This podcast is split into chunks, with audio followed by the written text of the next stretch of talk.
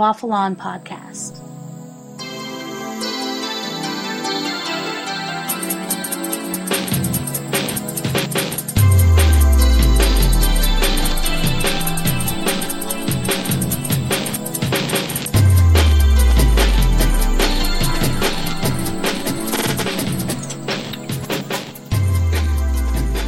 Hello and welcome to this edition of Waffle On Podcast. I'm Simon Eddings, And I'm Mark Kelly. And on this edition, we are talking about.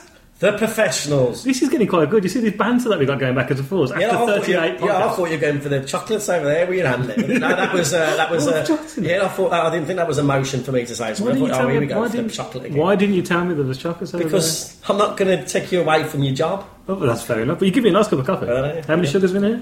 Are you trying to get me white? It can be any amount. Are you trying to get me buzzing? I don't even know anymore. Buzzing with the sugar. My short-term memory is not so great. Wonder why. Let's not go. Um, Yeah. yeah. Um, yeah, on this edition, we're talking about the professionals. Now, unusual for Waffle On. Uh, I'm taking a slight back. Of course, I won't, will I? Because I know No, I'm you talking from the, the hastily wrote script that I've done. But this is uh, this is Cal's.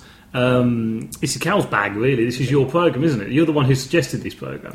Um, now, before we get into the ins and outs, uh, we have this Jeez, get on with the housekeeping already. housekeeping, Cal. Your favourite, one of your favourite parts of the show, apart from the end.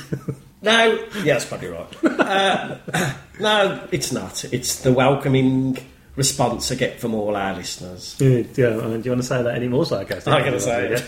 You, you know the reason why you're saying that is because you've actually got to do some work today, and also the fact you've got some badge making. I have got more some badge ba- making. badge making to do. More about that in a moment. Uh, we have email. So do you want me to read the first on, one out?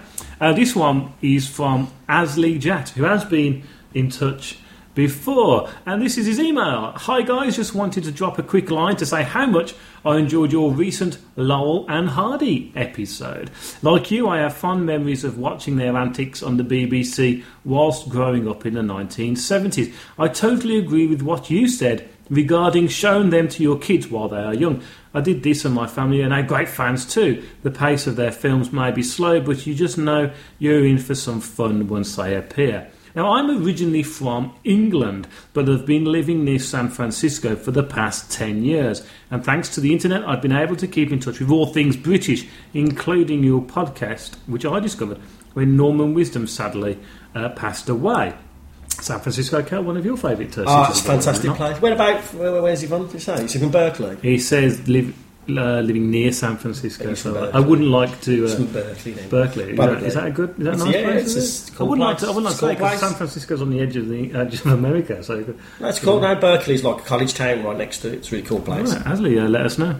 Unless, of course, you don't want us to know your address. Um, it's sad that you hardly ever see their movies now on TV, but there's one great channel we get, TCM, which showed loads of their stuff in January. Well timed from us, I think. Uh, I think you can probably get that channel in England too, uh, which I wish I had more time so I could maybe contribute a few words before you actually produce an episode. But better late than never. Anyway, to repay the favour of listening to your waffle about subjects close to my taste, I'd like to share some stuff with you in my own collection. And uh, he has done indeed. He sent me over some uh, Lauren Hardy stuff. At least I think, yes, yes, you have. Yes, got to listen to it. So, um, that was a while ago that he sent it. And Yeah, yeah, yeah. uh, so yeah, so he goes, uh, thanks again for the great stories and um, and cheers, Asley. P.S. If you're thinking uh, what a weird name, uh, you'd be right. This is just the one I use on the internet. I thought I thought as much. No, I do know the reason why, but I'm not too sure if you wanted me to say. Uh, I'll tell you off air. Uh, we also have uh, some iTunes feedback, and uh, thanks to Miss Daria and Martin O'Horan Oz, both from the Australia iTunes. Ooh. So thank you uh, Yeah. to you two over there in Australia. Uh, pl- uh, thank you very much. Anyone else in Australia, please do leave us feedback. And over here in the UK, the most recent ones are Dean B23, Jerry D, and Solely Hall Dom, all from the UK. Please do leave us iTunes reviews um, because we do need some more, and it's always nice to get them, isn't it? Even if it's uh, not positive. And we'll, we'll, we'll, uh, We'll ignore it, but it'll be on there. uh, we also have some thanks to go, so I'm going to read some thanks here. Uh, Cal, uh, Dan Vieira, Rick Moyer, Stefan Sornock, Sue Kissenweather, Jen Rhodes, Al Kessel, Kenny Mittler, Tiffany Buckner, uh, the boys from Happy Times, Here Goes Nothing, and Gareth Edwards, who all have been retweeting and bigging up Waffle On, and uh, all you brilliant people on the Facebook page. Uh, and talking about the Facebook page, Cal, um, we've got some competition winners that you set. And what was the answer for the question you set? Clubber Lang. Clubber Lang is the answer, and uh, we have three winners. Okay. Actually, we got four. Sorry, we had three emails come through with the answer, uh, and uh, two of these people do podcasts, and uh, one I actually name mentioned on the last podcast. So, but there you go. They're the, email, they're the people coming. Them's the breaks. Yeah, them's breaks, and the winners are. For one of Carol's badges, and you might get a signed photograph if I end up printing that. Because I did say a poster, but we've only got two of those, and can't afford to do them again. Um, the winners are drum roll. If you had a drum, thank you. That did too much because the microphone would be next. Tim Morris, who does the Happy Times uh, podcast. Susan Stewart, and Al Kessel from Tales from the Mayor's House podcast. Be prepared for very random badges. Random badges coming your way, so please do send us your address. Uh, in, I don't already have it, which I don't, so please do send it over. And from Facebook, we did say that anybody after number 150, Yeah. we've got 158. Now, the irritating thing is, Might make it Is that- eight. that- no, no, no, no. Is, uh, is that when before we uh, when we recorded the show, we only we had 149. When I went home to edit the show, which was on the day after we recorded it, we had 153. So we've gone for the out of the eight that was uh, up to picking up. No, okay. So I picked it out of those hats. We've thrown darts Did. it to find out who was, Who was it? and the person who has won the fourth badge, Is Mr. Patrick Stratford.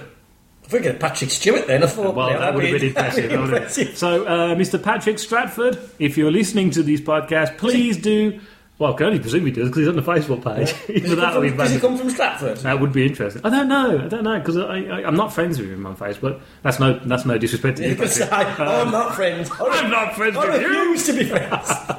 Uh, if you want to friend me, then please do. It's entirely up to you. Um, but yeah, Patrick, so send us your address to waffleonpodcast at gmail.com. We'll also throw in um, uh, uh, something, and you can, if there's a picture of us, you can throw darts at it, use it as a tea coaster, or just do something. We don't normally do that. In fact, we find it quite vain and quite upset. Kel finds it quite disturbing. Yes, I do. Um, but, um, but there you go. So, on to the professionals. And what do we always do, Cal? We play the best theme tune ever.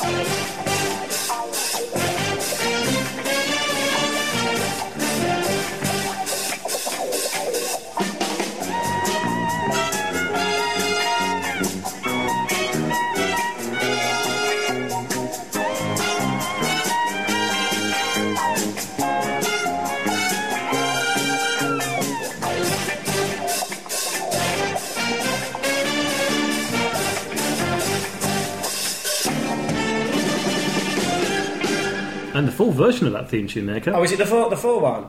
you say surprised?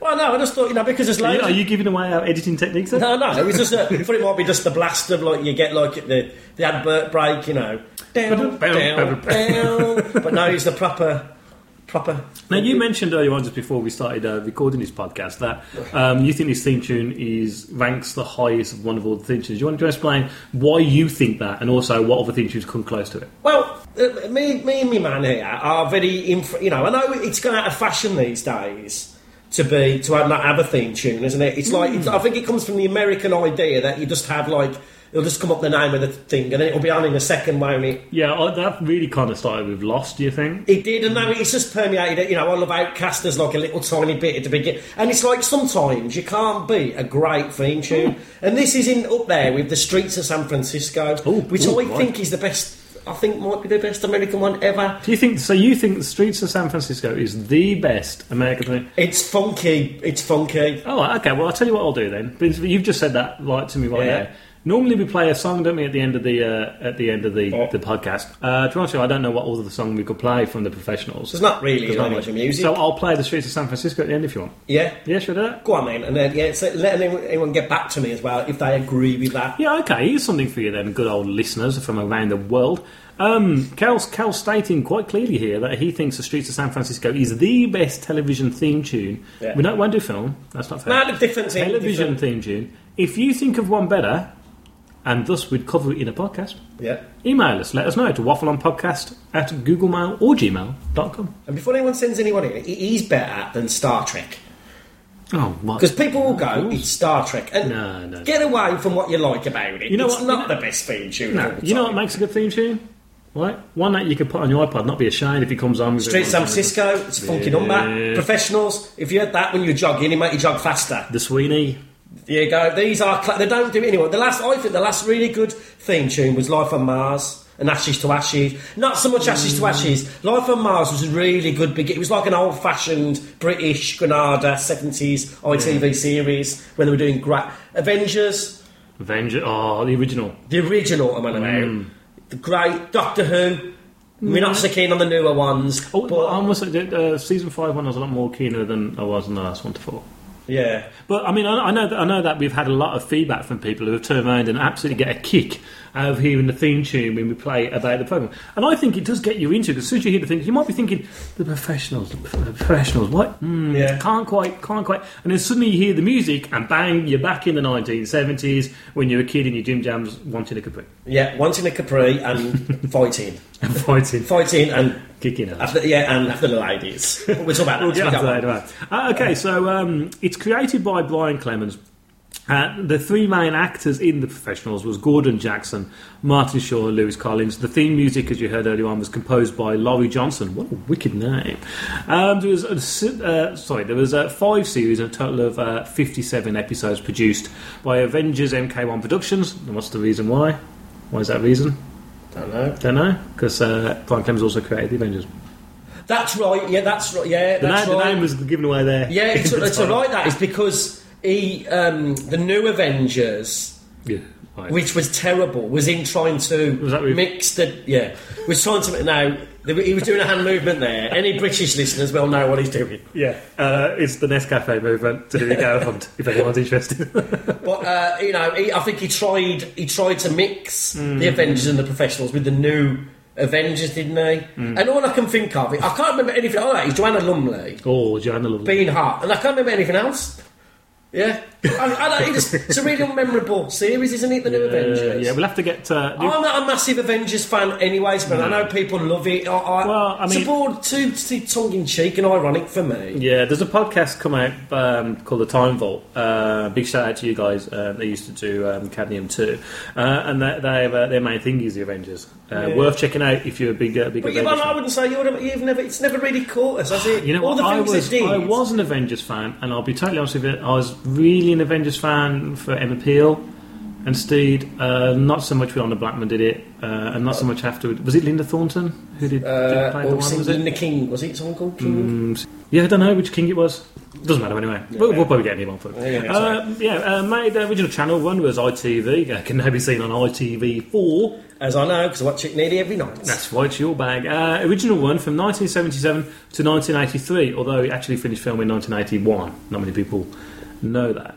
Um, so let's uh, give it the summary. Yeah, but you, you, you just go back. You think that though, right? Five series and only fifty-seven episodes, Yeah. right? If that was in the states, how many? We'd be about 170 episodes or something. How many? How many series of Friends was that?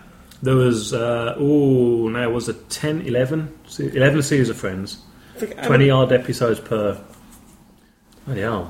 That's it, and that's it. You know, and for Britain, that's a lot.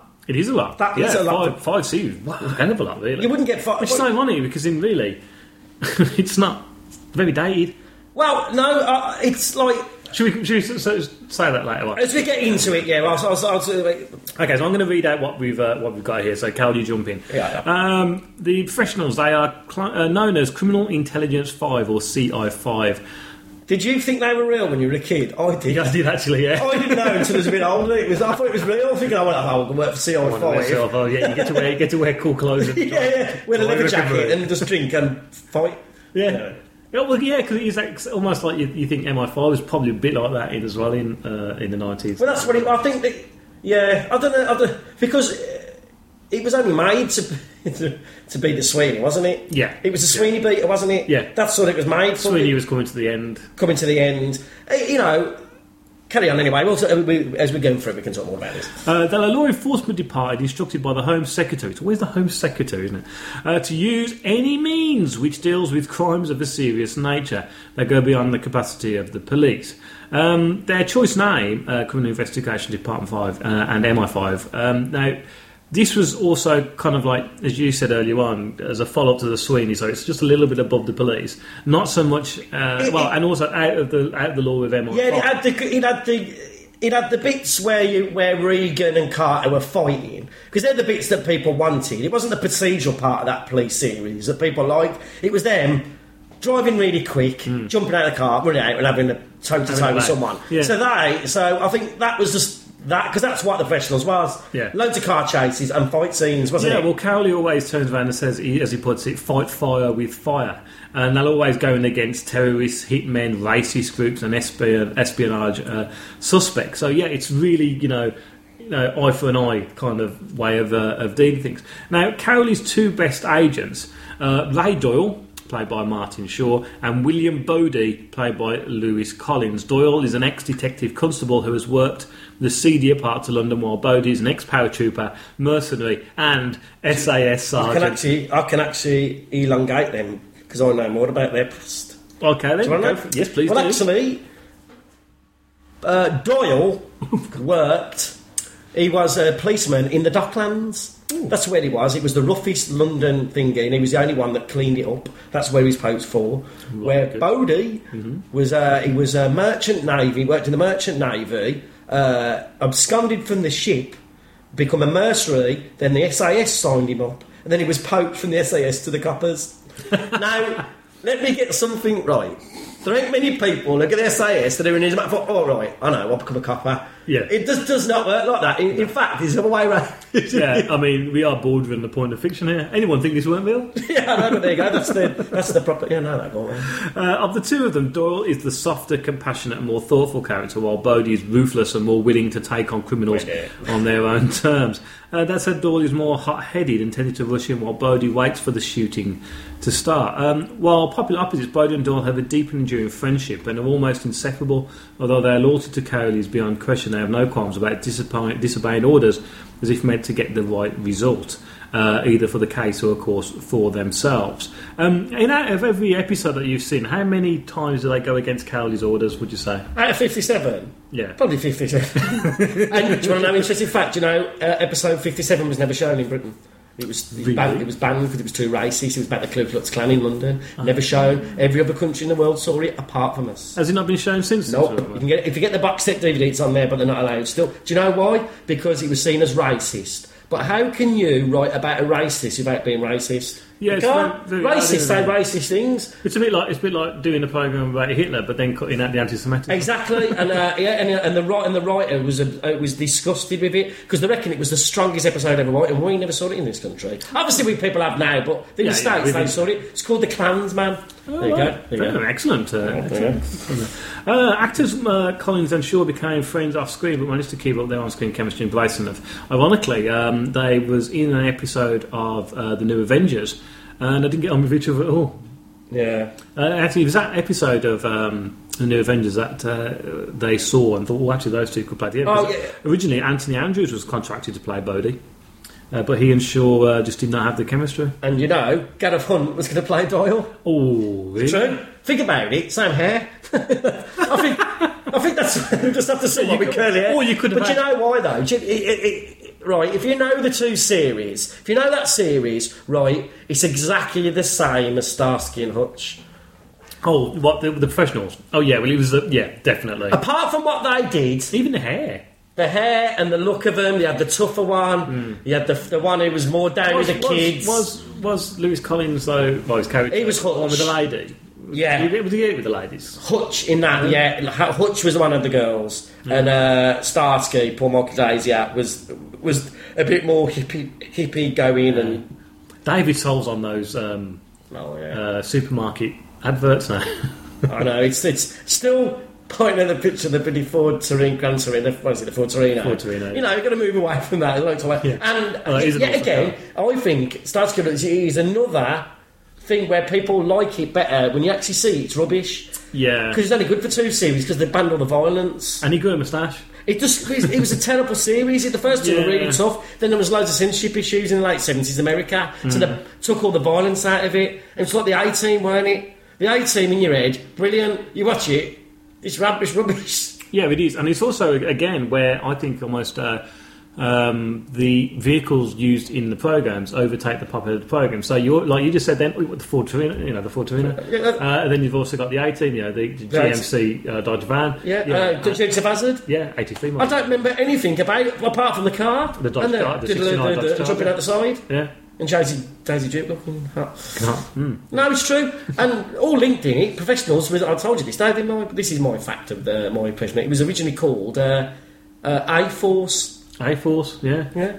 So A Team, A, it's all, A-Force, everything's all linked. connected, yeah, not All- G Force though. Not G Force, no, A Force. Uh, so Yeah. let's let's go through the characters here. Uh, first of all, we're going to talk about George Cowley, nicknamed Morris, uh, uh, which in the Man Called Quinn episode that's more uh, explained. No. Uh, he's named after the uh, the car. His nickname is named after the car of the same name. Ah, that's interesting. Um, yeah, so um, Cowley is founder and head of CI5 and Bodian Doors boss, previously a major in the British Army and later in the Secret Services, including MI5. Uh, before being second to CI5 to form and manage the team, a confident and very experienced man, able to defend himself against physical and high level political attacks.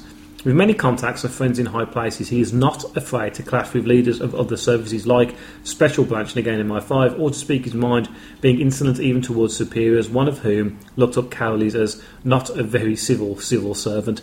His operatives sometimes call him the cow, though not to his face. Cowley's favourite tipple is, ironically, um, Scotch whiskey. Uh, Cow, uh, there's something about, tell us a bit about Cowley. What do you think about Cowley?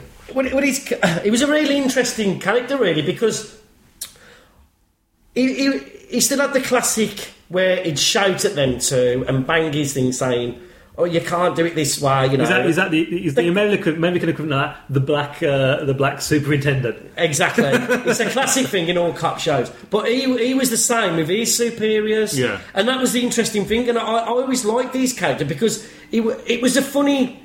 It's a funny program, really, Festivals, because, like you see most police procedural programs, you'll see a big police unit and there'll be secretaries. In that, you never saw anyone. Hmm. It was just them and Cowley. That was the only people in it. And when it was originally uh, commissioned, it was meant to be an ensemble piece, you know? Yeah. a group of them. You saw this CI5, but because them two were so great and Cowley was so great in it, it ended up becoming about them three. But it was never designed to be like that. Now, I'm going to give you a bit of a parallel here. Um, do you think that Cowley is very much like Hunter from Callan? Uh, yeah, I know, I know where you're coming from. Yeah, we do that quite a lot in Britain. we, because that kind of character. just just looking for the just looking for the notes here that obviously Callan Edward Woodward's Callan was a sole I, well worked for the you know the company as I know, um, but he worked on his own and he had a couple of people with him, uh, most notably Meres. Um, but he's he's bloke in charge was Hunter who who would kill people who would stand up to physical, but also was in charge from the ministry. Um, just thought that then because I thought you know Callan something that we will cover sooner or later on this podcast. yeah. Has a lot of influence on a lot of Well, players. no, I you know, in the, I think in the 60s and the 70s, a lot of the British writers, uh, they liked outcasts in programmes. Hmm. You know, you, you always like the outcast, and that's the thing, as we'll go on with Bodie and Doyle, they're outcasts. Yeah. They, they couldn't have done anything else. They weren't cop, they weren't police. Hmm. You know, Bodie was not a policeman. He, you know, I don't think I ever saw him get arrested. He, he, he didn't do that. He just And, uh, himself. we don't do that anymore. I think the last time, it, like, like Life on Mars got back to Life on Mars got back to that, didn't it? Having the outsider, like the prisoner, the outsider, Callan, yeah, yeah. the outsider. We did loads of it in the seventies. Yeah, I suppose that you know Steed, probably not really the outsider because he, he was part of the establishment, Hmm. wasn't he? But we did it a lot, and I, you know, he was a and and it's Gordon Jackson. He was a great British actor. Oh, brilliant! Yeah. You know, he's one of them people who go, "Oh, what films have been in? Oh, I can't remember." You look back, and he's been in loads of stuff. Yeah, 'cause I always he's in even the. Wild Geese, Yeah, which is a the big Hell link. Drivers. and the Hell Drivers, which is classic. Uh, Doyle, second on to Raymond Doyle, born circa 1949, is played by Martin Shaw, was a former detective constable who originated from Derby. Everyone, there's a big rumour he was from Birmingham, wasn't Ah, there? this is it, right, but later lived in an unspecified city with parallels to Birmingham. Yeah. Um, this, there's obvious reasons for that, we just talk about later. Uh, he was working in the city parts of his end, as you just turned there. He took art classes and appears to be musically inclined as well. An expert shot with a pistol, and he also ran, in his spare time, of course, a karate class Yeah. for children on his beat. uh, he was recruited by Cowley and made Bodie's partner shortly afterwards. Doyle is extremely intelligent and thoughtful, but is also quick to anger. And his tendency to rush in often leaves Bodie having to race to the rescue. He's also more inclined to seek long lasting relationships with women, and in one episode, nearly married. Like Bodie, he enjoyed football, but was also a good cook and enjoyed a more healthier lifestyle. Doyle's, bur- Doyle's perm hairstyle and 70s dress sense were actually chosen by Martin Shaw and his wife. Don't think see there might with have been perm anymore, you? I, I think they might have been watching Starsky and Hutch a bit there because it was very fashionable at the time. You got Kevin in England. We had like a footballers, didn't they? Kevin Keegan, they all had it, didn't they? It was a bit the perm. You're saying this is a Scouse thing? It- yeah, well, there you go. he's, a, he's an interesting character, but you know, because uh, I, he was, you know, he's the. next one. you're the same. You watched it because of Bodie, yeah, Yeah. Yeah. right? But he was a brilliant with him, and that was what was that was what was brilliant. It, it was the classic. Oh, it was the ultimate partnership. It was the ultimate partnership, and I, you know, like I said, we'll talk more about how they what, what they got on in real life. But Yeah. it, I mean, you always thought they were best friends, didn't you? You thought, "Hey, you can imagine going out after girls together and driving cars. But he was nothing. Martin Shaw was nothing like him, was he? No, I mean it's a bit, it's one of those um, one of those kind of partnerships. It's a bit like um, the Sweeney. You watch it because of John Thaw, yet Dennis Waterman was a really important part of it. Uh, Morecambe and Wise. You watch it for Eric Morecambe, but there's no getting away from it without Yeah. Ernie Wise. You wouldn't have got you wouldn't have got Morecambe and Wise. And I think it's really made Bodie's character because, hmm. as we'll talk about, Bodie was a very different, unusual character on a TV program. He, he was, I just, he was the one who was, I don't know, he, he just, he'd think, wasn't he? He was the thinker. That's what I liked about him. It- you know, like I said, I'm a, I'm a Bodie fan, but Doyle, you know, he was. He was a thinker, wasn't he? He was the rena- the more like the Renaissance man. You know, he was a bit more cultured, wasn't hmm. he? he? He wasn't but then again, it was really tough. And one of the best ever episodes is where someone tried, where someone uh, injected him with loads of drugs, and Oh, all, all the epi- all the episode, he was in a bed hallucinating all different people from his past. I oh, look, that was a similar episode to the current one. But I, I'm going to ask you uh, something for you to think about as I'm talking about Bodie. I'm going to ask you who could play these characters now. All right, no, don't answer yet. Yeah, yeah, But go on, have carry carry Because I've already got Bodie sorted out. Uh, you're going to know these. Uh, William Andrew Philip Bodie, born circa 1950, played by Lewis Collins, was a former paratrooper, Special Air Service soldier, and of course, as Cal turned said, uh, was in the Merchant Navy. Um, in Africa, fighting fighting bush wars. He was noticed by Cowley during his SAS career and was asked to join CI-15 in 1975. A keen partier and ladies' man, Bo- Bodie had a witty comment ready for almost every occasion. He was more immediately approachable than Doyle and was generally relaxed and confident, although tending to hide his intelligence behind his hard man image. Specialising in weaponry, martial arts, and advanced driving, Bodie was the muscle of the three leads. He enjoyed football, cricket, drinking, and English literature. What's not to like about that man? This is the reason why I love the fact that he was brought up in the 70s. That, ladies and gentlemen, Yeah. who was really inspired to be. Would you get a character like that now, the way he was in that series? Well, you know what? The- No. He's just overly violent. Yeah. He'd punch someone rather than chat to him. When does that ever happen in the like he did in the seventies? People did. He, he was a drinker. He was a had loads of women on the go. He used to drive like a madman in his Capri. Hmm. he- he's just a fantastic character, and I always liked him, right? Because loads of the episodes, all the way through it, there was always little things about his past, and he had a very, very dark past. Yeah. that's the thing with him. He was the darkest character. He had the smile and the witty there's a- lines. there's an essence of brooding You always knew he'd done dodgy things in his life. Like I said, he was fighting in the Bush Wars. Which you know, it was was whites fighting against blacks, you know, who were trying to liberate their country, and he was fighting for the white side. These you things were always dark, talked dark, about, dark and I always liked Well, I stuff mean, like that. that's that's kind of when you think about it, that's pretty scandalous anyway, Oh, isn't it? Would you think out like that? Who's pro apartheid? Because in No, the in it, of it's pro apartheid. Yeah, of course it is, And because, and I like that because the the writing then Well, you British like the storyline, not the. Yeah, but no, that's it. The, the character, the, the writing then with characters, they'd make them a, wa- a rounded character where they weren't all good or they weren't all bad. Yeah. Sometimes they were good, but they had bad history. Like these days, they're just really good guys, aren't they? You know, the one that came close to that, I think, was uh, recently in Spooks. Now, I know you don't. No, I like don't like Spooks, but I I, I quite, I, I really enjoy Spooks. And Richard Armitage, who's uh, who, who I knew was going to leave that purely for the fact that he'd been signed up to The Hobbit, so there was no way he's going to be able to film that. Now, his character ended up being fairly dark all the way through with Russian mercenary tendencies. Yeah. and it, it turned out he'd killed people for, for his own for his own means, his own good. And I was thinking, you know, well done, BBC. Well done, BBC, for once. Yeah. You know, pulling out. You should do it more. And as you said, Yeah. you know, would would would the would the the, the listeners, would the would the viewers of TV be put off so much by a character who would have had such a bad past? Yeah. I don't think they would because because people are more intelligent. Well, What- I- this this is I think you, you hit the nail right on the head there, and this is what it's about. They just patronise a lot of viewers that you can't make your own choice up. And if he, you like I said, if you met someone in the army in 1980. Hmm. You think what we what we were doing in Ireland, in Africa, Yeah. They would have had a dodgy past, and they didn't shy away from that. He's still a nice person. Yeah, well, yeah. he was a nice person, Yeah. but he did just have his psychotic moments when he would want to You kill know. I just thought of a character who who uh, a recent character I probably think, and it's an American character, yeah. Garak. Oh yeah, Deep he- Space oh Nine. yeah, no, he's yeah, he was the best. I always, I always thought Because he you was, really quite like Garak, but. And um, Taylor. Because he's a Taylor, well, He's he's also what? but also because brilliantly played by Andrew Robinson. But that seedier kind of thing going on. But yeah, and he was a, he was a killer, wasn't he he? was a killer. Yeah. He, he was a killer. He was put there to, to murder people, wasn't Yeah, he? Over yeah. the thing. Uh, so, um, before going to talk about the cars, because that gets a bit geeky, have you thought of anybody who'd play the three main characters? You, you, but now, now uh, who, who could play? Yeah, there ain't many people like a Lewis Collins around. Is there ain't many Lewis Collinses around?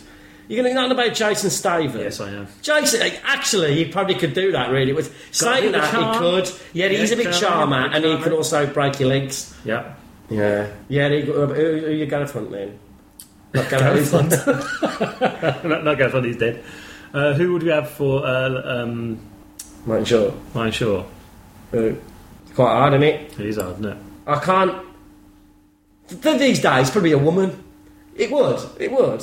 They wouldn't have two male characters there like that these days. This wouldn't do it. Who, who for Cowley? Uh, Cowley. Have we got any Scotch? Yeah, yeah. You could have someone. I'll tell you, it'd be good. Bill Nighy. He'd be Bill wicked doing it. You know, I think Uh, this might sound weird now. We've had the beard, looking smart. uh, Ricky Tomlinson.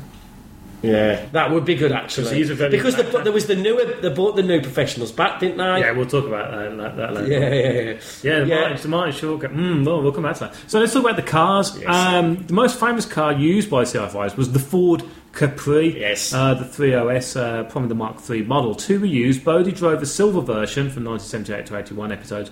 Doyle a gold one from 80 to 81.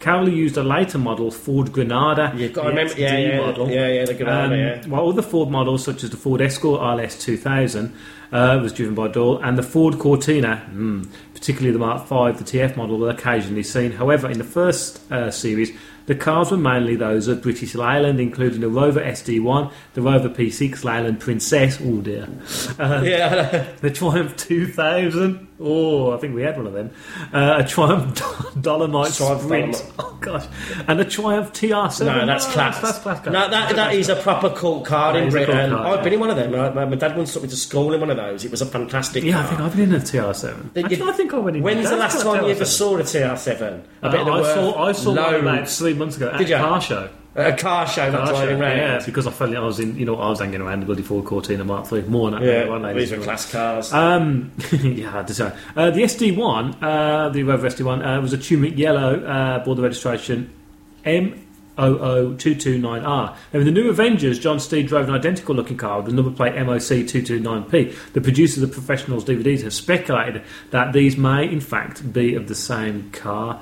Um, Rover took over the supply after um, British Leyland um, well. uh, asked for them. Uh, asked for them back. yeah, probably, probably because they're all asleep and haven't made any more. Yeah, well, exactly. Yeah, you know, like a lot. I think it's a bit like uh, the, the the one for that was Mini, uh, who owned them at the time doing the Italian job. Um, only gave uh, the Italian job producers a few cars, and it's nearly made them because uh, um, the other cars, Fiat, as featured in the Italian job. So I said you can have as many as you want. Very close. It was going to be it was going to be Fiat cars in that film because Mini couldn't be bothered to there think about go. the potential advertising. Now, when you look at Minis, what film do you think of? Yeah, that's it, you do. Yeah. It's just bloody British industry in the 70s, though, weren't it? In the 60s and 70s. Small minded. Yeah. Now, the first uh, Ford to be prominent in this series was a black uh, 1600 Capri used by CI5 agent Tommy McKay. Yeah, yeah, but no, uh, T- Tommy McKay was the one who always got. He was meant to be the other, the other main character in Yeah, it, yeah. but he just Not he, used. He couldn't get the screen time because as soon as he come on, people loved them too, didn't they? Ah, yeah. Now, uh, many of the episodes featured some kind of car chase, a role for Oh, which yeah. the Capri, at least in terms of its marketing position, was particularly well suited. So, uh, although trying to park a Capri, well, no, they're actually crap cars, but you can't get a better look. you can't. them. Well, you can't beat Ford. You can can't beat a Capri. Uh, uh, well, Ford Cortina Mark. Mark Yeah, they- yeah, you know, two great. We don't make cars like that in Britain anymore, do we? No, really wish I bought that one. That was online. Uh, to help maximise the on-screen action, Martin Shaw and Lewis Collins were taught stunt driving skills and encouraged to propel their prospective cars through streets as rapidly as possible. Ironically, though, London Weekend Television insisted that the stars be chauffeured to, so chauffeured to the sets. So they show them there, then they drive like madmen when they're on there. Oh, anyway. Uh, now, because this show was um, uh, so well truthful, I suppose, because in the seventies racism was high, sexism was high. There was a lot of problems going on. Yeah, everyone drunk. Um, everyone yeah. was drinking it. he was criticised for his political incorrectness uh, by moral campaigner. Mary Whitehouse. Now, she was uh, uh, one of these people who's notorious in uh, the UK for um, arguing virtually every programme that came on television during the 70s and early 80s. To me, She's you know, prolific with her moaning. yeah, to me, Mary Whitehouse is, is like uh, when you see a film on the TV and it says this film is going to feature sex, drugs, and violence. You think, oh, brilliant! And that's what it was with Mary Whitehouse. If you got her against your show, make your show was good. Yeah.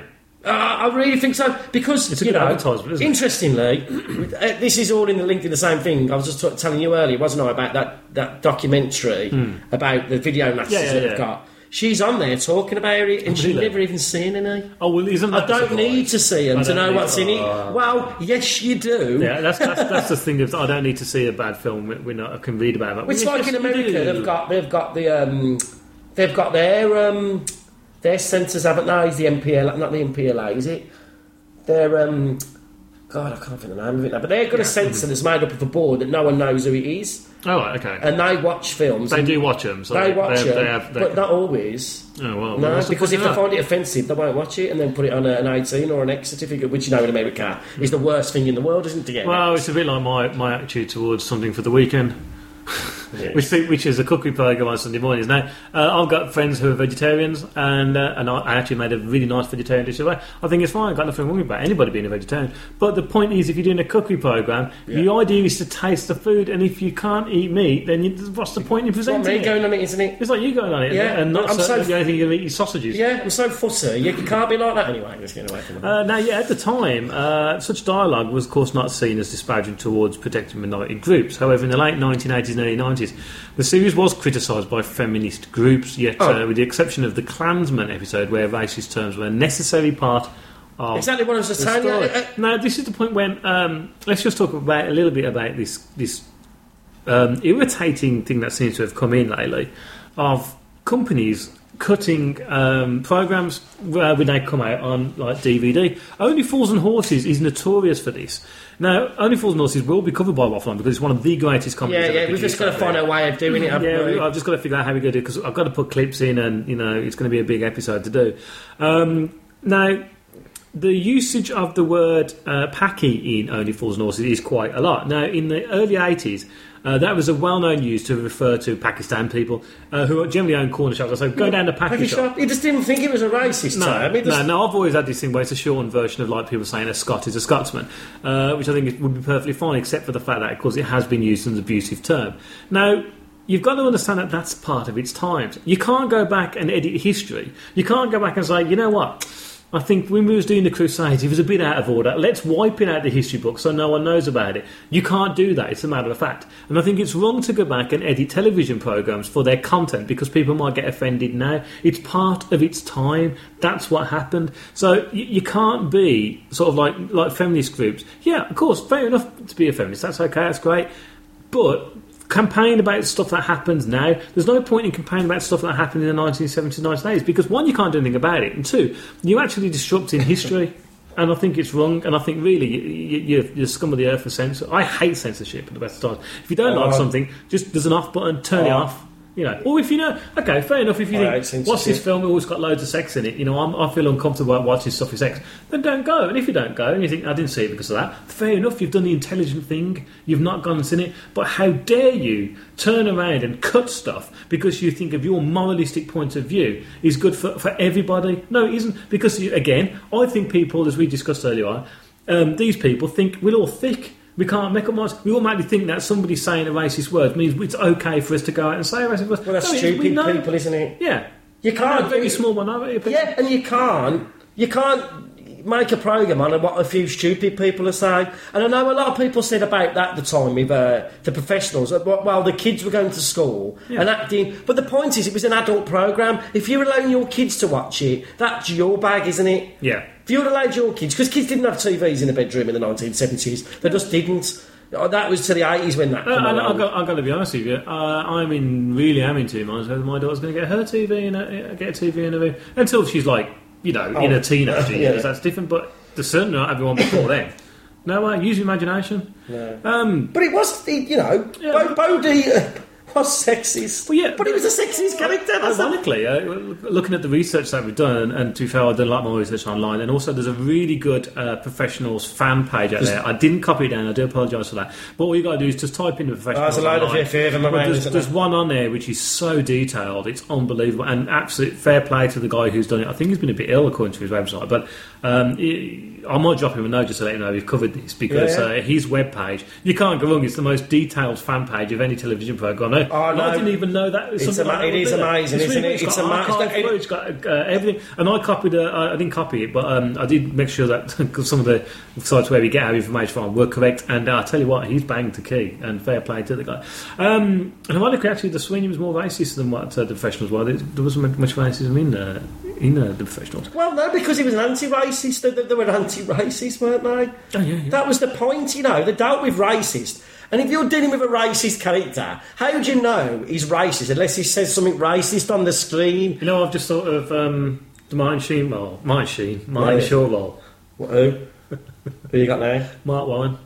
Yeah, Marc Warren's wicked. He was in Mad Dogs. He's brilliant. Or isn't uh, the other man, Max Beesley. I like Max Beesley. He plays a Actually, good no, tough Max guy. Beesley better. Max Beesley with Plays Jason good- Staver He plays a good tough guy. and yeah. Bill Nighy or Ricky Tomlinson in charge of it. Yeah, that would be good. Controversial, controversial thing.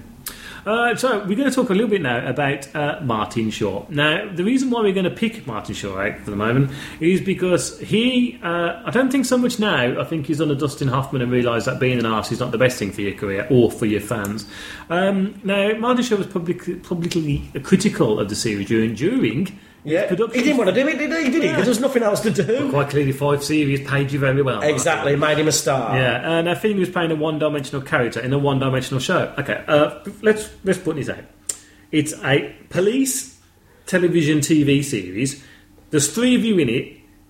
You drive fast cars. You kiss women. You drink beer and you have fights. what do you think you were signing up for? I know. Othello? I know, that's it. well, I, I just think it was him being because he'd been a Shakespeare, he'd trained at the Shakespeare and all that. But you know, It made his name. And sorry, if, if you most, I know it's a bit different in this country now. You got John Deed and all that. Yeah. But I still most people say, what was he in the go professionals Professional. of our, you know, the age group. Yeah. Because the weird thing with professionals, we'll probably come on to it, was it was never repeated. But we'll go. On to No, that. well, yeah, we're going to, I'm going to talk about that now. now. Several years after the series ended, London Weekend Television was contractually obliged to renegotiate repeat fees with lead actors. Uh, I, I think this probably actually started the, because before then, of course, there was no fees. No, no, no, it was pretty bad. Uh, willing to accede to Martin Shaw's demands, plans for further repeat screens to the UK's ITV network had to be withdrawn, leading to leading uh, to Lewis Collins' expression of anger towards Shaw in an interview for the British press. However, Shaw eventually agreed to UK satellite screenings going ahead, although supposedly only after being made aware that Gordon Jackson's widow, actress Rona Anderson, was sufferingly financially. Uh, unfortunately, of course, Gordon Jackson died in 1990. So, you know, at least he did the right thing there because you've got to think about other people than just well, yourself. it- well, there was loads of rumours he, he was supposed to have been terrible to the the staff on the programme as well, where Lewis Collins was supposed to be laughing soul, he'd be giving the bar with the, the Yeah. you can imagine that, can't you? Yeah, you can, because he had that really. work. He, obviously, he must have been the same actor, but Lewis Collins, I think he was always very thankful Hmm. for what the. But you know, he never did. He never did much. You know, we're are you going to talk about what with Lewis Collins? What? what else did he do? Well, we'll, I can. we'll, we'll go on to that. Yeah, anyway. But he always thought, he was like, he come across as like, yeah, I, you know, I'm an actor and doing this, I'm really enjoying this. Loads of kids want to be me, or women want to. And Martin Shaw, he's like, ah, that's the one thing about Martin Shaw. He's, he, I always think he had that aloofness about him, didn't he? Yeah, you get the odd actor who actually, you know, really does connect with the cast and crew, and, and it's a bit like when you work in hospital. If you're if you're good to the nurses, the nurses can make sure you have a good shift. If you're a nurse, you're Yeah. in for a tough ride. I can Yeah. tell you. Um, I tell you, who's a bit like that. He's um, Hugh Laurie. Um, he because you know he plays the piano band. He's always doing gigs and stuff with people. Oh, is it? Oh, you play guitar? You want a gig? Hugh Laurie?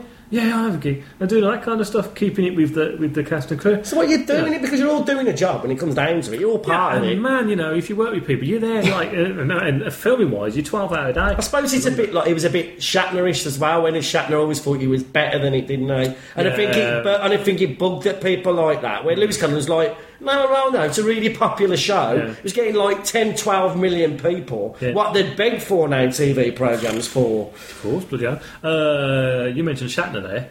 Uh, this isn't a wig uh, fact. Okay, but I reckon I got- His uh, his program, Shit My Dad Says, starts on Fiver on Thursday. I've watched it. You're not, not impressed with it? No, it's Look at all terrible. the trailers. I've heard, I've heard that people said that the first episode was pretty bad, but then it actually. Well, I say, I've only watched the first episode, and his Yeah. timing was so far off. What about that? But, but then again, his timing weren't great in Star Trek. about- So- not after he'd done. yeah, yeah. Uh, what, what about um, Shatner's um, interviews that he's been doing? He did um, Scott Bakula. I haven't saw. sorry. Yeah, I haven't saw that. That's pretty good. Good? Yeah. Pretty- uh, Shatner's Raw Nerve. Oh no. Yeah, I don't know what channels that are on, but uh, Oh. Rico Dosty from. Um, Oh, he does it with Scott. Uh, Scott Bakula was one of his interviews, and he also gets to interview Walter Koenig. Oh my, what's Uh, that? not too sure he's going to be doing. Wow, Like I said, I think Star. Star Trek Enterprise is one of the best Star Treks that people don't like, and Oh, I'd be very interested in what Scott Bakula said. But anyway, All right, that's leave it. Leave it. Dominic Keating. Yeah. Weird man. In uh, Sherlock Holmes, that shit film. Anyway, uh, okay, so the legacy. Now, what was the program that came after um, the professionals? What was made afterwards? Well, the, when that was cancelled, didn't wasn't it? Uh, was it uh, C.A.T.S. Eyes or Dempsey Makepeace? It was Dempsey and Mate. Yeah, it was, it was Can, one I, of those. can I just Yeah, well, your Gle- thought here? Glynis Barber. Let's all think about Glynis Let's Barber for a second. Yeah. There we go. Yeah, yeah, yeah. No, spent. Not now, obviously. not now because she's about seventy. But I mean, then she was a beautiful woman because She was. Oh, Uh, and she, I think she was doing, wasn't uh, she was oh, she because she was in Blake's Seven as well, wasn't she? No, we've got Blake's Seven fans out there. it works. So Hmm. Glynis Barber, I think around about the same time, but she, she was hot stuff. she was hot stuff, and uh, of course married to the guy Mains Ma- Dempsey. It, Michael Brandon, isn't it? Michael Brandon, yeah, and still married as well. Actually, yeah, yeah. I don't really remember much of the series. I just remember being, oh, there's Glynis Barber. Yeah. Hmm. Well, uh, ITV, yeah. Uh, after the ITV produced uh, Dempsey Makepeace, um, Dempsey Make Dempsey Makepeace his replacement, whilst uh, Raymond Menmuir produced Special Squad for Australia's Network 10 in the mid 80s, following the Professionals format. A revival series CI5, The New Professionals, was produced for Sky One in the late 1990s and starred Edward Woodward. Uh, but unfortunately, it was not really a success. The BBC introduced one of my favourite television programmes in the 1990s, uh, which features several professionals' themes. Do you know what it is? I recently bought it from knockoff DVD place online. What Are you year? going to cover it? It's in the ni- mid 1990s. I don't know what. He did the theme tune, sung the theme tune for it. Not the most handsome of blokes, broken nose, long hair. Oh, uh, Northern. Spender. Spender. I was going to say Spanker. Uh, That was the comic- the comic strips version of it. Remember the comic Which strip- was- The comic strips version of that, yeah, yeah. Yeah, you're going to got to mention that, man. Yeah, um, yeah, spend that, which we will do. Man, I'm going to have to lend you that series because it's uh, not What's the bad. quality like on it? Yeah, well, it's just like watching. A, it's just like watching ITV4, just transferred to DVD. Yeah. you know, it, it, you know, no, no uh, advertisements, obviously, because it was on BBC One. Yeah, yeah. Um, but uh, yeah, quick shout for that. Uh, I must admit, uh, I- I'm a bit of a funny bugger. I don't like having uh, copied DVDs or anything like that. But- I think it's wrong because uh, of various other things. But when you don't produce them for DVD, The are you BBC all over again, innit? Loads of things. That's what they say. Bootlegs Well, you know what? The worst thing is the BBC have a habit of just doing master transfer tapes and not actually looking after them. So if they produce Spend on DVD, you know what? The chances are it'd be the exact same quality because it's off UK Gold. So there you go. Hang me if you want to. Um, yeah, the, the remake um, that came out uh, in 1999 wasn't really. Thinking that we watched it, didn't we? Because we were living in the same Yeah, flat together. it, it, it just didn't.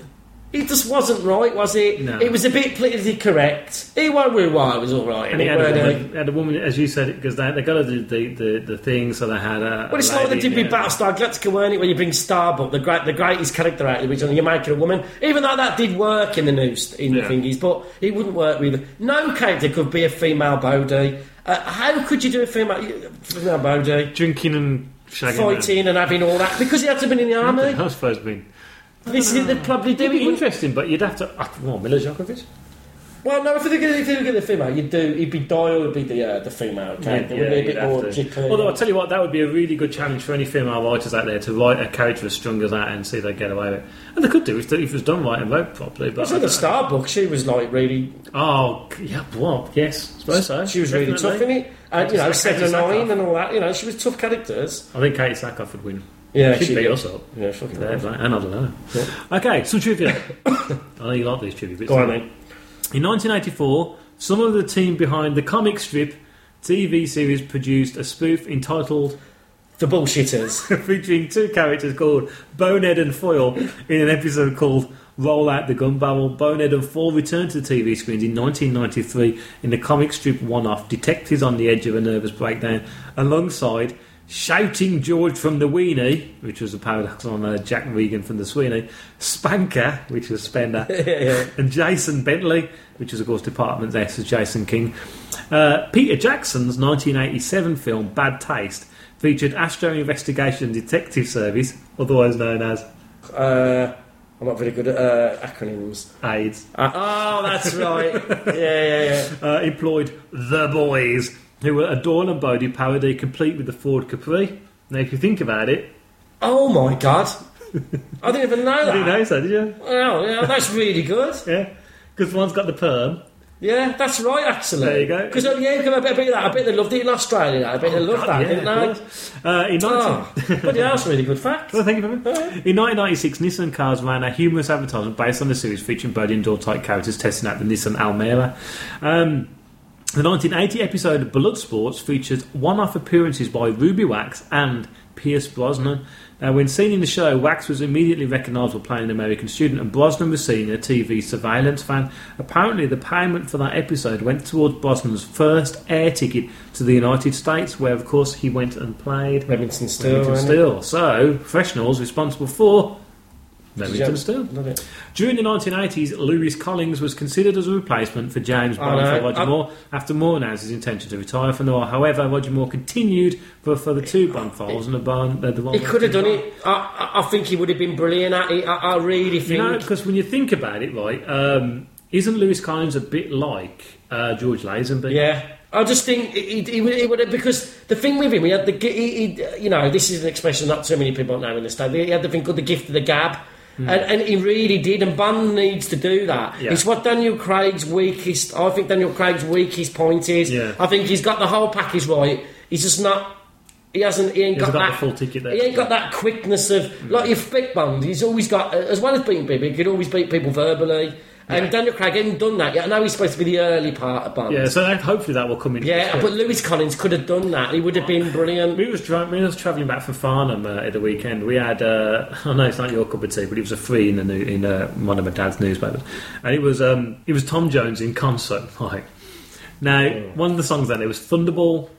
Yeah, no, no, which is a great Bond Yeah, it is a good Bond And there's a there's a bit in that Bond theme which seems to be in the early ones where it's just like like um, part of the theme tune. They should bring that back because it's instantly recognisable as a Bond theme. Yeah, well, I, been, yeah, well, the last, you know, I've quite liked the last two, but they haven't been Bond themes. No, as, yeah, songs, like- as songs themselves, they've been good, but Yeah, you you need get that sort of Bond. They need to do all that. Can't No, they need to do that. Well, basically, they, they need to have an orchestra for Yeah, a Bond for, theme. forget trying to get in the charts. I Do know, a damn it, won't work anyway. They, Nah. they never sold, so it didn't work either. And that was bloody Jack. When Jack White and people can't get it, you, you, you might as well forget it. No, exactly. Uh, so let's talk about the actors then. Uh, Gordon Cameron Jackson, OBE, born 19th of December 1923, uh, passed away 15th January 1990 in Glasgow. Uh, Jackson had become a household name playing the stern Scottish butler Hudson in 60 episodes of the period drama Upstairs, Downstairs. He won an Emmy for Outstanding Single Performance by a Supporting Actor for the episode The Beastly Hun. Uh, in 74, he was named British Actor of the Year, and in 1979, he was made an OBE. Uh, in 72, Jackson was cast opposite Bette Davis in the American television movie Madame Sin, which was released in foreign markets as a feature film. Uh, he was also in Heart to Heart, Campion, Shaka Zulu, The Shooting Party, The Whistleblower, Cards on the Table. Uh, he was also in um, uh, quite a, a, few things from the early black and white films, like as we we mentioned, uh, Hell Drivers. Uh, in 1989, he was diagnosed with bone cancer and he died the following year, aged 66, and is cremated at Golders Green Crematoria. Uh, brilliant actor. He was a really just one of them faces. Yeah. And I know he just, you really believed him as Carrie, didn't you? That was the thing. You really believed he was like that. Oh, yeah, definitely. And I I think you went far.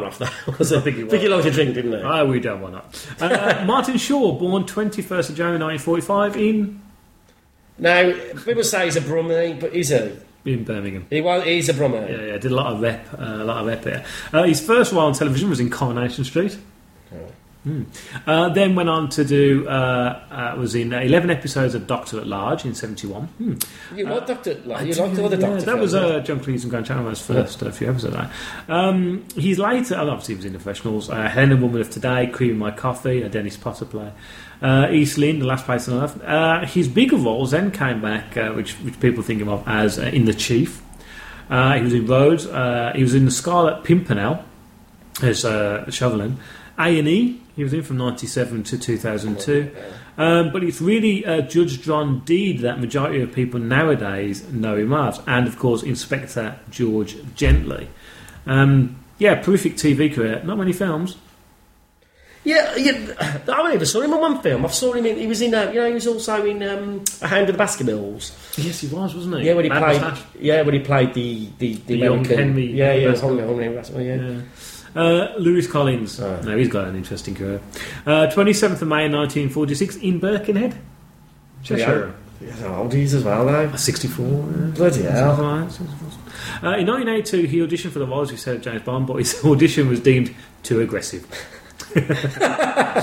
uh, he was in the 1982 film Who Dares Wins, which I think is brilliant. It is a classic It's film. great He, he, weren't, you know, his acting weren't a lot different this is probably really. Now, I'm not 100% sure if this is correct. Um, but everywhere I've looked on the internet, it seems because I just it just seems so crazy. I just don't get- don't see it. But you know, correct us if we're wrong. After he did Who Dares Wins, he subsequently applied to join the SAS. Oh, I've heard that rumour. Yeah. I hope But- it's true. but was rejected due to his fame despite passing the entrance test. His preparation for the film gave him a passion for guns, and in 1981 he was fined 300 quid after discharging a shotgun in his living room. in 2002, after a tip off from his estranged father, police searched his house in Chal- uh, Chalfont St Peter, discovered machine guns, pistols, shotguns, and ammunition. Collins hadn't lived at the house for seven years and was not charged over the matter. Fair. I've got to be honest with you. I think I'd remember that if I'd left them there, don't you? You know, Yeah, that's best way. a towel maybe. You forget. This Lewis, is what you want your actors to be like. Lewis Collins married school teacher Michelle Out in 1992, and the couple of three sons, Oliver Elliott and Cameron. They now live in Los Angeles. Collins holds a private pilot's license, and his hobbies include parachuting and sports shooting, rifle and pistol.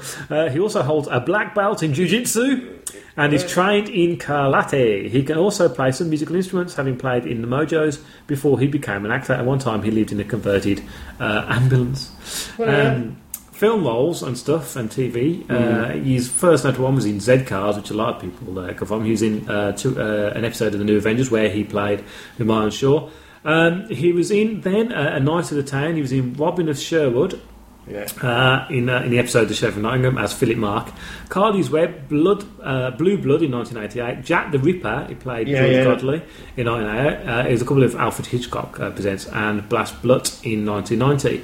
Uh, he was in the television series. Do you remember this Cluedo playing Colonel Mustard? Do you remember that? It was like the like a game show. hell, yeah, yeah. He was in uh, two episodes of Tarzan, two episodes of The Grimleys playing Digby's dad, and he was also in The Bill. His film roles, though, uh, he was in uh, Confessions of a Driving Instructor in 1976, What? Who Dares Wins, Codename Wild Geese, Woggies too, innit? Commander Leopard, Der Commander in 1988. There's a thing going on here. this is something you might be interested in. Yeah. He's in 1066, a feature film to be released in 2011, playing Earl Godwin. This looks like a Brilliant. fairly um, low budget uh, Ah. uh, film, but it's on IMDb, so uh, that's to come out today. And so if that comes out, Yeah. we'll go through Yeah, going to that.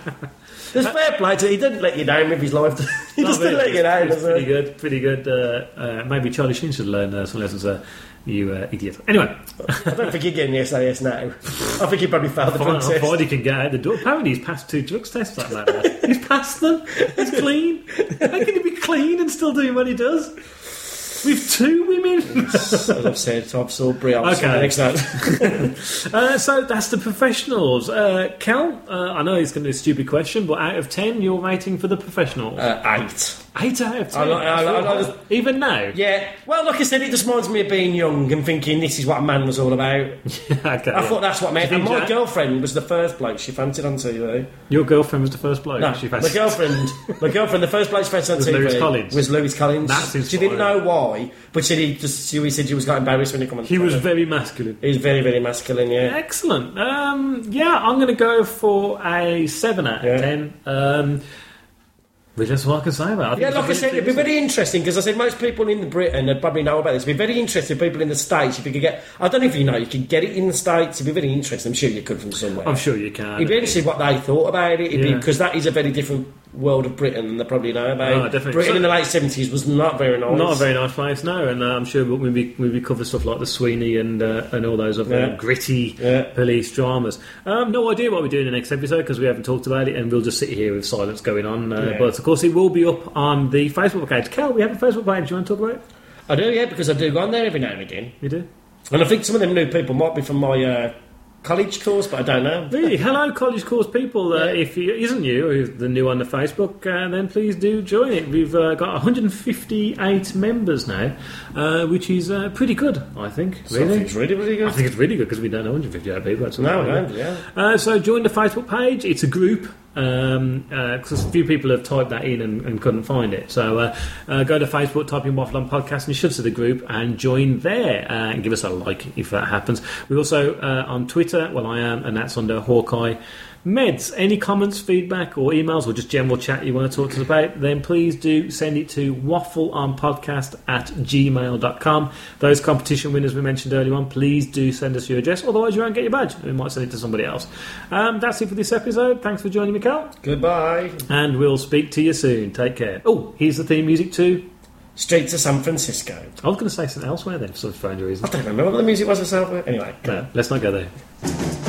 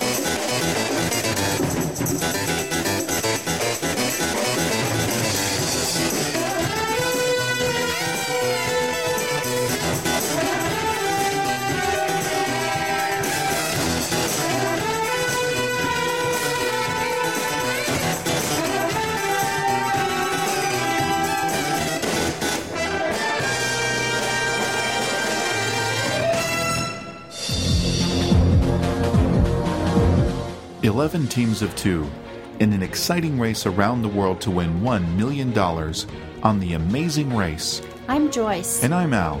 On our new show, the Fast Forward podcast, we'll recap each weekly episode of The Amazing Race, give you a rundown on each team, and tell you our predictions on who we think will cross the mat in first place each week, and ultimately win the $1 million prize. We'll also share listener predictions and other interesting information we pick up along the season. So when you've had enough of that awesome British humor from Meds and Kel on the Waffle On podcast, check out the Fast Forward podcast in iTunes. And we'll see you at the Fast Forward.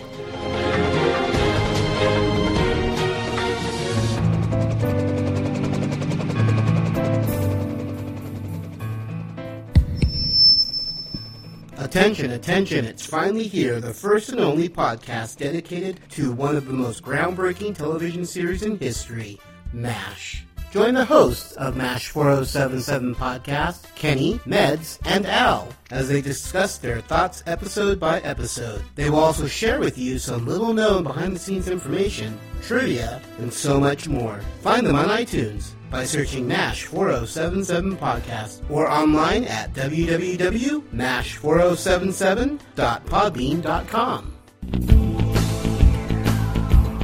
It's here the follow-up release to my Stargazer music project, MW Orbit, the short story and musical journey of an artificially intelligent probe launched by NASA to explore the Milky Way galaxy. Greetings. I am MW Orbit from the planet Earth. Is there anyone there?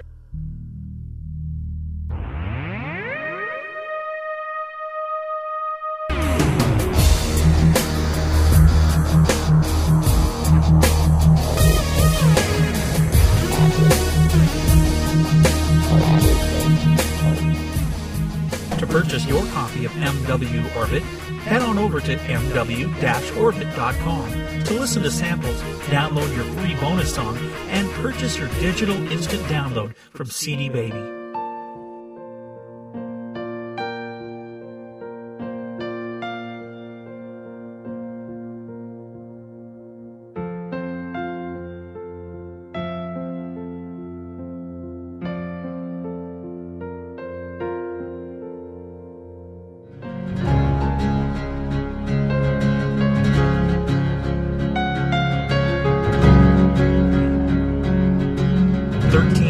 13 of exploration in not only the universe, but in human emotion and discovery from the perspective of a small robot probe named. MW Orbit,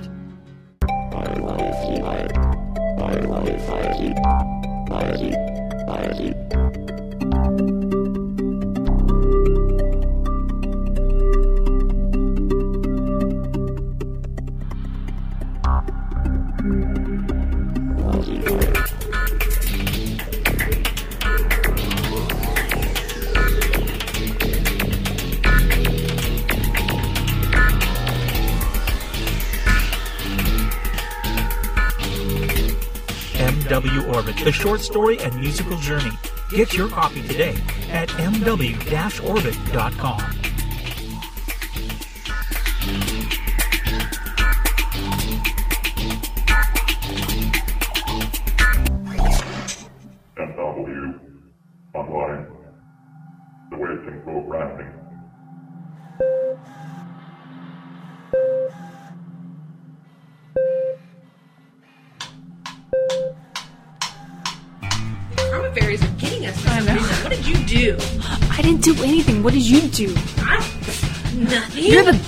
between the two of us. Well, that is true.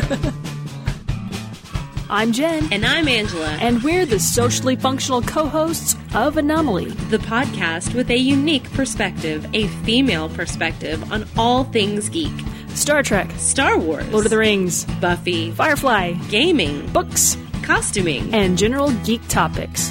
The sometimes monthly but always entertaining. Anomaly Podcast. AnomalyPodcast.com.